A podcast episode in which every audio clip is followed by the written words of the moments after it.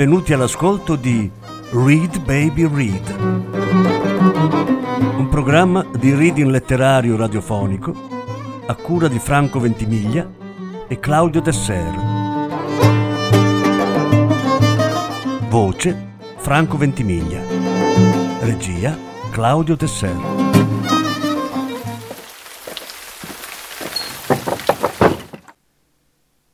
William Langewisch Predatori Lettura in due parti. Prima parte.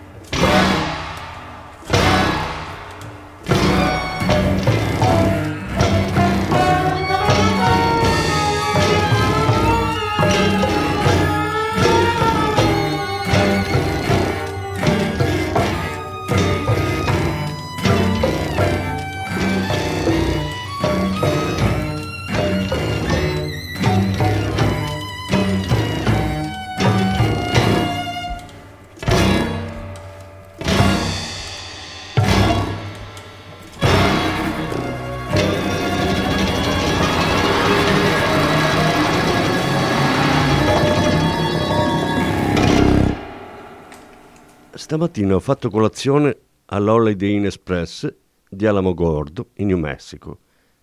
Uova strapazzate, almeno credo. Poi ho preso la macchina e in dieci minuti ho raggiunto la base aerea di Holloman. C'era un cartello con scritto Benvenuti nel posto più accogliente al mondo.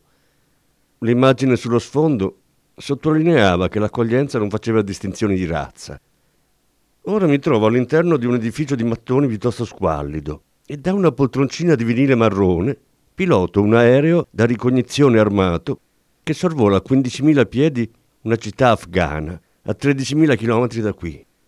La visibilità è buona. Sotto di me una catena di montagne brulle. L'Afghanistan è molto diverso dall'Iraq. Non ricordo più esattamente che cosa ci facciamo qui, ma tanto nessuno chiederà la mia opinione. Ho ricevuto istruzioni molto precise. Stamattina dobbiamo solo verificare se ci sono problemi sul terreno. Locali che interrano mine antiuomo o trasportano armi. Il pilota che ha diretto il briefing indossava una tuta di volo piena di cerniere e di patacche appiccicate ovunque. Somigliava a Tom Cruise, ma forse era solo il taglio di capelli da Top Gun.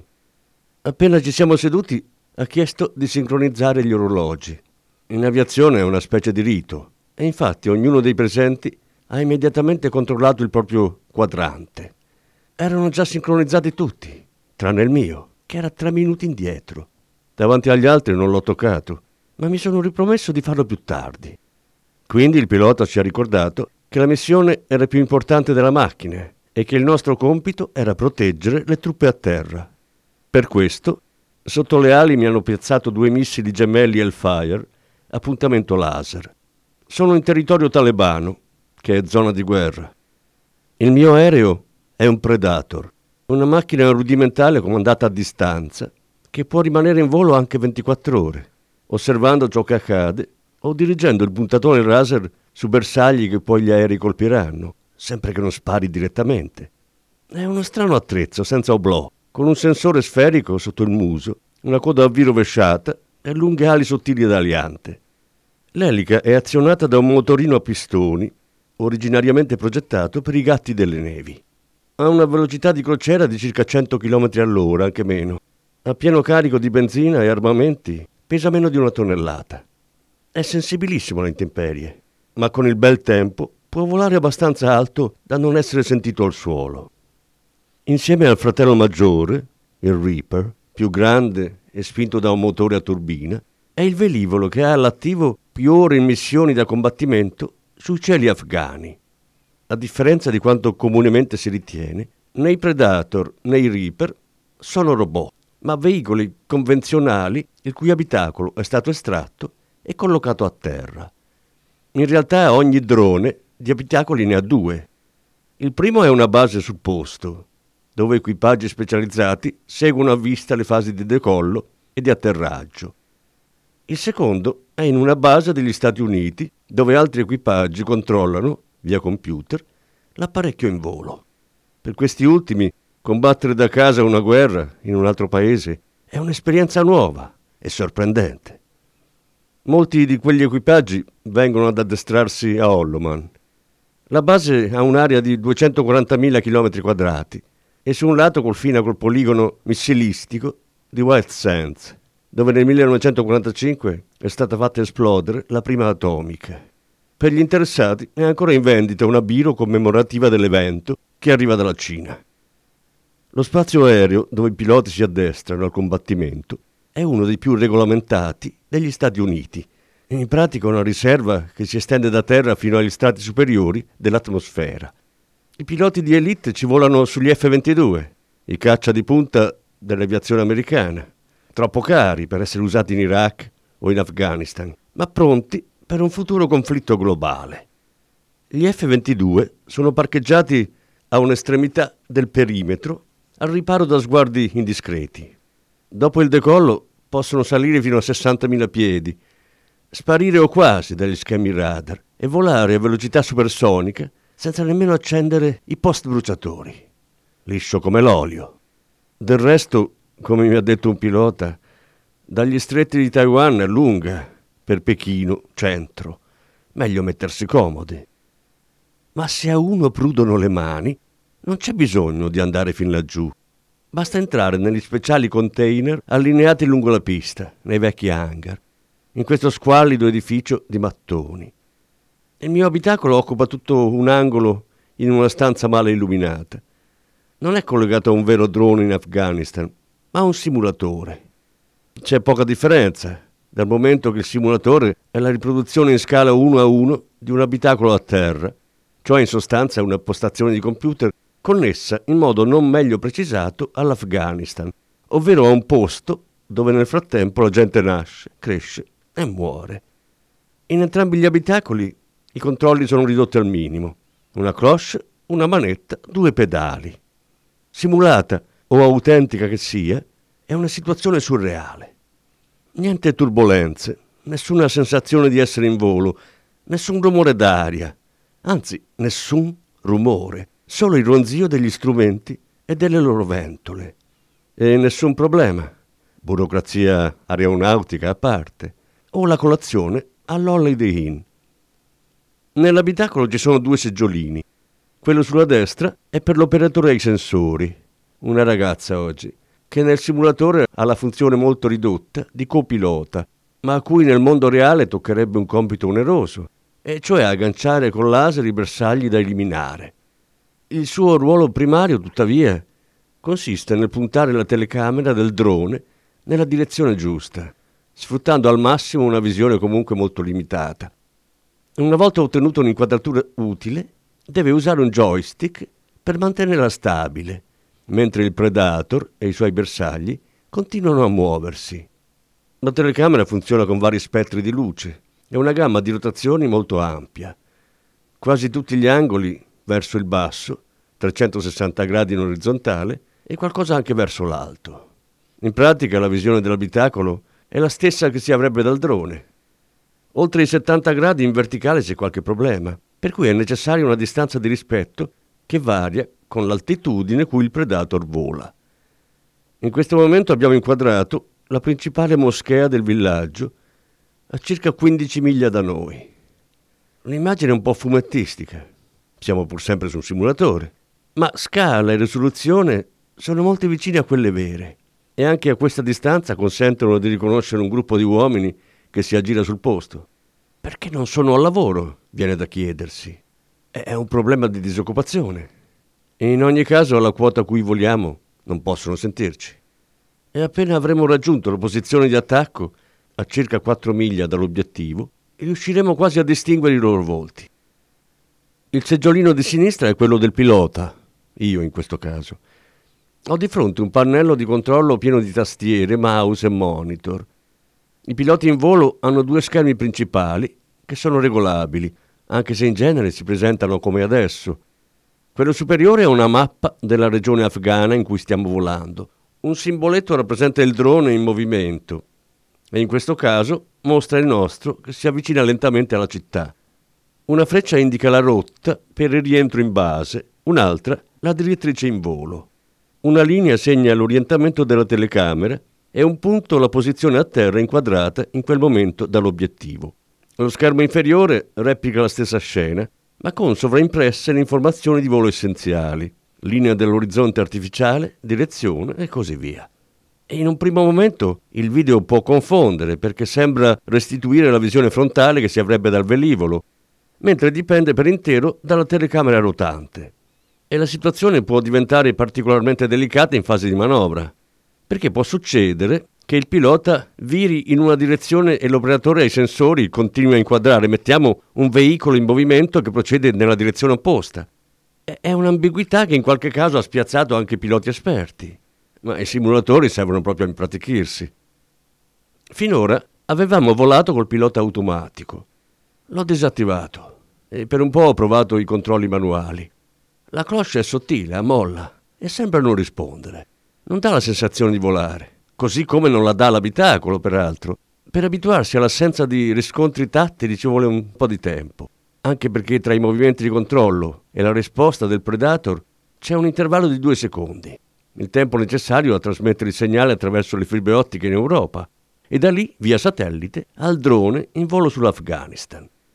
Di conseguenza il drone è soggetto alle tipiche oscillazioni dovute a impulsi fuori fase da parte del pilota e sussulta, almeno fin quando il pilota non impara i tempi giusti e stabilizza l'assetto. Certo non è un caccia, vira bene, ma solo perché è molto lento. Se la virata è troppo brusca e se si piegano le ali più di 30 gradi si perde il collegamento col satellite e temporaneamente anche il controllo. È a causa di queste limitazioni che si vola quasi sempre col pilota automatico. Ma il Predator comunque è una macchina piuttosto docile. Quello che lascia quantomeno perplessi è l'abitacolo. C'è una ragione. In origine la macchina doveva servire unicamente a scopo dimostrativo. Non si era mai pensato potesse condurre missioni né avere un pilota. Le prime dimostrazioni, agli inizi degli anni 90, erano state talmente convincenti che esercito e CIA avevano preso il drone così com'era, nella sua forma embrionale, e lo avevano messo in servizio, prima nei Balcani, poi nel sud-est asiatico, in Africa e in Medio Oriente. Da quel momento gli ordinativi si sono susseguiti a un ritmo tale che in più di un decennio non c'è stato il tempo di modificare l'abitacolo, se non in peggio. Oltre a ospitare i comandi degli Hellfire, infatti, il Predator è anche diventato un terminale con cui interagiscono analisti dell'intelligence e varie burocrazie. Il risultato è un caos ergonomico. Per sparare un missile, ad esempio, il pilota deve entrare in una quantità infinita di menu e azionare il mouse più di 17 volte. Altri menu controllano interruttori e sistemi e anche per volare in senso stretto serve la tastiera. Per i piloti è avvilente. Molti di loro hanno dovuto abbandonare per sempre parrebbe, i loro caccia ad alte prestazioni e accomodarsi a terra in una stazione computerizzata a misura di nerd. Sì, è deprimente. Per essere onesti, in una cultura aeronautica dove i piloti da caccia hanno sempre o comunque il nome in cartellone, chi siede ai comandi di un Predator è un cittadino di seconda categoria. Nel 2006 i Predator si sono alzati in volo 600 volte per snidare il capo di Al-Qaeda in Iraq, Abu Musab al-Zarqawi, e seguirne gli spostamenti. Appena ottenuto il via libera, hanno acceso un puntatore laser sulla casa in cui il leader qaedista stava tenendo una riunione. A quel punto però si sono fatti da parte. È decollato un F-16 che dopo 15 minuti ha tranquillamente recapitato una bomba a guida laser sulla testa di Al-Zarqawi. Pochi giorni dopo, il pilota dell'F-16 è stato insignito della massima onorificenza dell'aviazione, la Distinguished Flying Cross, mentre i piloti dei Predator hanno avuto una nota di encomio da un generale. Grandioso. Sono passati quattro anni e siamo ancora lì, con un menù a scomparsa, sul quale la prima scelta è 0, la seconda 1, la terza 2 e la quarta 3. Come se non bastasse, anche se si può parlare via radio sia con i controllori di volo che con le truppe a terra, il principale mezzo di comunicazione è una stanza di chat su internet. In altre parole, gli schermi dell'abitacolo sono affollati di osservatori invisibili, soldati in Afghanistan, analisti di intelligence negli Stati Uniti e burocrati di ogni ordine e grado, inclusi alcuni avvocati militari, che studiano i dati video e nel caso dicono la loro. È un sistema che sotto il profilo istituzionale offre alcuni vantaggi e rende le fasi di combattimento meno confuse, ma costringe i piloti a trafficare ancora di più con le tastiere.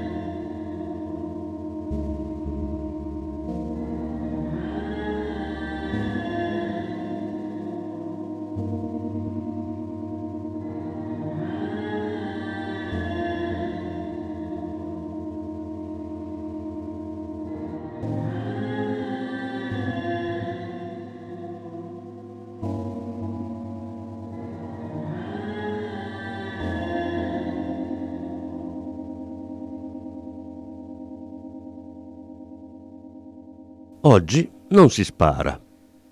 Meno male, non mi andava di tirare i missili su una folla, neanche da un simulatore. Disegniamo dolcemente un arco intorno alla moschea e prendiamo un assetto che ottimizza l'angolo visuale. Fa tutto il pilota automatico, ma adesso le persone a terra sono belle grandi Si sono disposti in modo da nascondere ai passanti gli uomini che all'entrata della moschea stanno scavando un buco dove nascondere uno Yed, un ordigno esplosivo improvvisato. È uno degli scenari a disposizione del simulatore. L'operatore ai sensori mi ha guardato. Lo vedi cosa stanno facendo? L'ho guardata anch'io e ho annuito. Ha i capelli a caschetto e a suo modo, un modo molto aeronautico, ma è carina. Oggi sta solo fingendo di azionare i sensori. In realtà usa i menu sulla console alle nostre spalle per manovrare il simulatore, cioè selezionare le scene e l'azione. Le potenzialità della macchina la esaltano.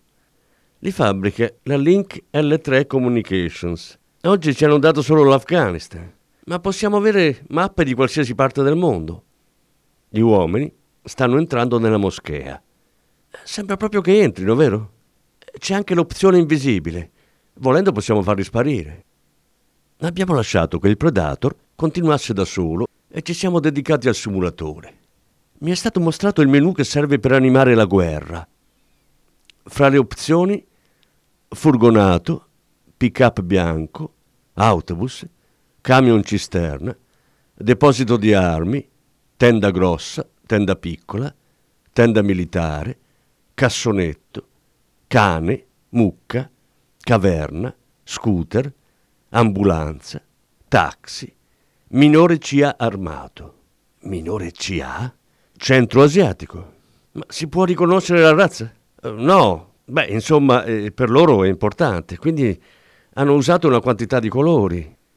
Ha esitato, ma subito si è ripresa. Ce n'è qualcuno vestito di rosso e, qualcun altro vestito di nero. Così dovresti distinguerli, ma va bene. Bambino CA armato. Bambina CA armata. Donna CA armata. Non vedo l'uomo CA armato. È qui. Ah no, bambino CA. L'adulto non c'è. Forse non è ancora pronto. Sai, di staffare arrivano continuamente aggiornamenti. Che significa Medio Orientale 1, Medio Orientale 3 e Medio Orientale 2, IED? Ah, sono uno diverso dall'altro. Ma il 2 è l'unico che può piazzare uno IED. Ma è diverso anche fisicamente? Sì. E se aumenti la risoluzione puoi anche riconoscere le facce. No, di solito no. Bambina europea disarmata. Bambino europeo disarmato. Donna europea disarmata. Uomo europeo con fucile di precisione. Uomo europeo armato. Bambino europeo armato. Certo, ha detto illuminandosi, c'è tutto quello che può succedere all'estero.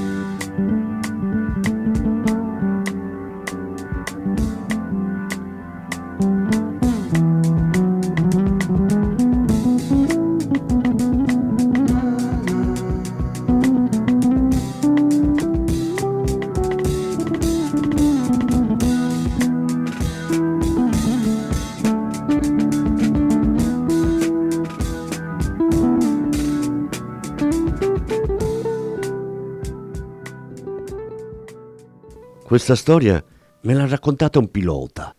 Due anni fa stava volando con un Predator su una città irachena piena di guerriglieri e sul punto di insorgere.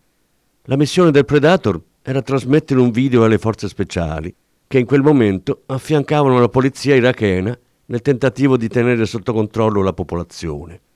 Il Predator era decollato più o meno al tramonto. Dopo dieci ore di volo, e ancora al buio, il pilota pensava di avere finalmente individuato un gruppo di insorti, nascosto in un canale di scolo. Immediata risposta delle forze speciali. Errore! Sono la polizia, quelli cui staremmo dando una mano. Al pilota qualcosa non tornava. Perché mai i poliziotti avrebbero dovuto rintanarsi in una fogna e mettere giusto fuori il capino? Non avrebbero dovuto occuparsi della sicurezza? Poi, all'alba, si era accorto che in effetti portavano uniformi blu All'improvviso erano saltati fuori dalla fogna, correndo al riparo dietro un edificio, come si trovassero sotto il fuoco. L'operatore ai sensori aveva scannerizzato la strada, inquadrando un gruppo di insorti che sparava con una mitragliatrice pesante. Era un'arma da terra, con cavalletto e cartucciera a nastro, fatta per essere usata da almeno due persone, ma il mitragliere era solo. Terminata l'ultima raffica, ha preso l'arma ed è tornato indietro lungo la strada. I poliziotti sono rimasti al coperto. Il Predator aveva il mitragliere del mirino e sullo schermo. Adesso stava aiutando un gruppo di uomini armati a scaricare da una macchina alcuni grossi involti. Era qualcosa di molto pesante, si vedeva. Per il pilota poteva anche trattarsi di corpi umani. Il mitragliere li stava indicando e parlava in tono concitato. Il pilota ha immaginato che stesse descrivendo qualcosa di truce. Gli abbiamo sparato in testa. Gli abbiamo mozzato le orecchie, una roba così. Poi il mitragliere li ha srotolati e si è capito cosa contenevano, non cadaveri, ma armi di vario genere, tra cui un lanciagranate. Vedendo che l'uomo cominciava a distribuirli, il pilota ha pensato, Cristo santo, all'incirca lo stesso pensiero delle forze speciali. Ma perché, quando lo hai visto con la mitragliatrice, non gli hai sparato, o almeno non hai chiesto l'autorizzazione? Gli ho buttato lì. Non mi ha risposto. A quanto sembra le regole d'ingaggio dei Predator non sono tanto flessibili. Ho insistito. E perché le forze speciali sono rimaste con le mani in mano? Perché da così lontano neanche loro avevano modo di capire e in più il loro unico scopo era evitare che l'insurrezione dilagasse. Sai, se non ci sono vittime la questione si complica e va a rilento. Ci vogliono identificazioni certe, reazioni proporzionate, eccetera, eccetera.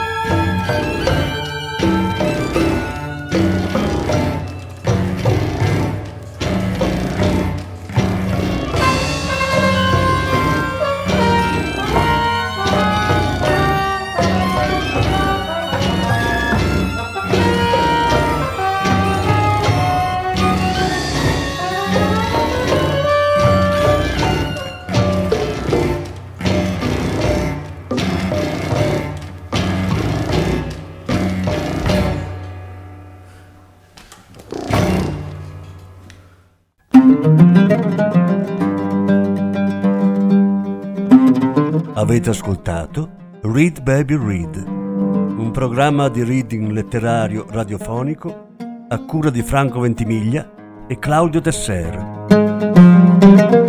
Grazie per l'ascolto, alla prossima settimana. La seconda parte della lettura andrà in onda la prossima settimana.